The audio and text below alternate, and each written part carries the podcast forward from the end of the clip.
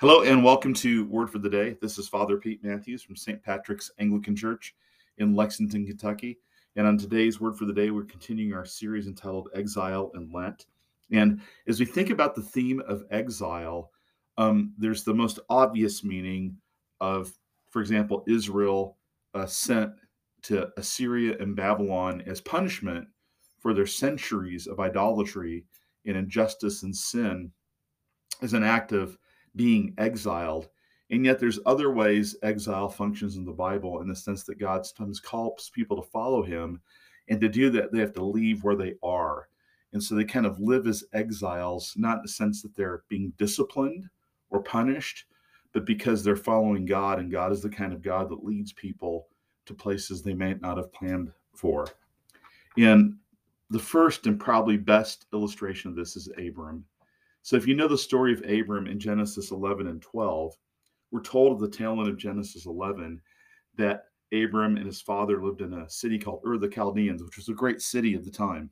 It was a big urban center. And then um, Terah, that's Abram's father, left there and went to another city called Haran, and they settled there. So Abram was a city dweller, and he was wealthy, we know from other parts of Genesis and there's actually archaeological evidence that he was a trader all through the region. So he was a pretty um, successful merchant trader, um, owned lots of um, livestock, um, lots of you know people. Um, in those days, they would have been servants and slaves, employed, large family, quite successful, quite settled. But God reaches out to Abram and reveals himself to Abram and as soon as he reveals himself to Abram, who, as far as we know, before this call from God, Abram was a pagan. He worshiped idols, he worshiped other gods. But God reveals himself to Abram, and it says in Genesis 12 1, Now the Lord said to Abram, Go from your country and your kindred and your father's house to the land that I will show you. So God tells Abram to go. And there's three things he leaves behind he leaves behind his country. And so we tend to think of country as only nation states, but countries would have been places that were defined mostly by culture and a people. So he's been raised up in a culture, he's been formed by a culture. He has a, a heart, language, and habits of the heart that are deeply shaped by a culture. He has a home.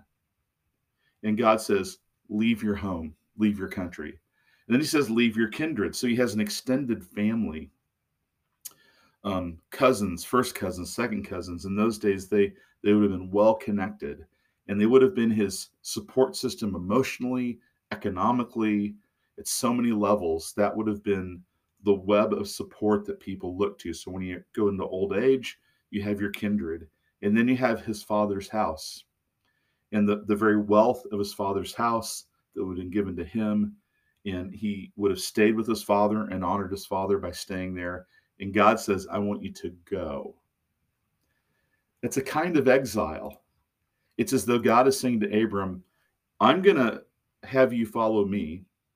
And following me is going to look like you're going into exile from your home country, from your relatives and your extended family, from your father's house. And I will take you to the land that I will show you. Now, that phrase is is stunning. I'm not telling you where I'm taking you yet. Now we find out later, and Abram finds out later that's that it's Canaan. But it, initially, it's God says, "I'll show you where I'm going to take you." Right now, I want you to leave, and I want you to follow me. Now, in this story, this is a literal act of leaving. It's a literal act of him leaving his country behind. Sometimes, and you all know this from experience, that's what God calls us to do. He calls us into things that don't fit what we planned, that don't make perfect sense from a strictly human perspective. And He calls us to go, and we have a sense of direction, but we certainly don't have it all worked out.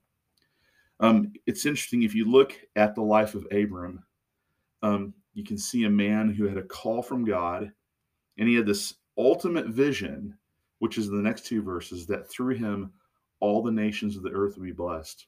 But we're told later on in the New Testament, Hebrews, that Abram, along with many others, died without ever seeing the promise fulfilled. And so he kind of lived as a, a man without a country.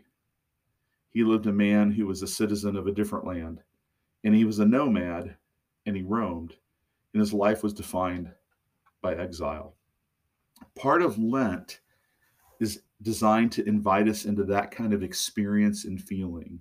And the reason for that is to train us. It's like spiritual training. It's like, you know, when baseball teams go to spring training, Lent is like Christian spring training. And we kind of get back on track. And one of the themes is this theme of wilderness and exile. And we do things, small things, but that kind of set us up to experience just some flavor of exile, to remind us that we are strangers in a strange land. When we followed Jesus, we were called to leave behind the things that normally make people feel at home and submit fully to Jesus. Now, Jesus, in his mercy, often lets us still experience a lot of those things, but it's simply the fact that no matter no matter um, how much we still are able to experience in terms of family and home, there's an aspect of following Jesus that makes us strangers in a strange land. We're citizens of the kingdom of heaven. So, you know, I love my country because I was born here. It's a normal thing. I'm sure someone born in Germany loves their country, someone born in Argentina. There's a human part of that that's okay. But at any point where my country asks me to do something or believe something that violates Christ, I have to say I'm a citizen of heaven. That's one example. We could list many examples. Um, maybe another one is you know, um, in the West especially, um, we're just just soaked in consumerism and soaked in materialism and soaked in greed, and it's just so easy to drink from that well and not realizing you're doing it, and yet we're called to live differently, and sometimes that can feel like a threat when people live differently with their money and their things and what they value. And certainly it can be hard for us because we don't fit in so Abram wandered around this region we call Canaan, and he had his own flocks and herds and people and family, but he never fit in with the Canaanites. God intentionally took him to a place where he didn't fully fit in. And there's just a sense where following Jesus means the same for us. And so Lent is the season that reminds us that to follow Jesus is to be like Abraham to be kind of a wanderer, to be kind of a person without a country and a stranger in a strange land. God bless and have a great day.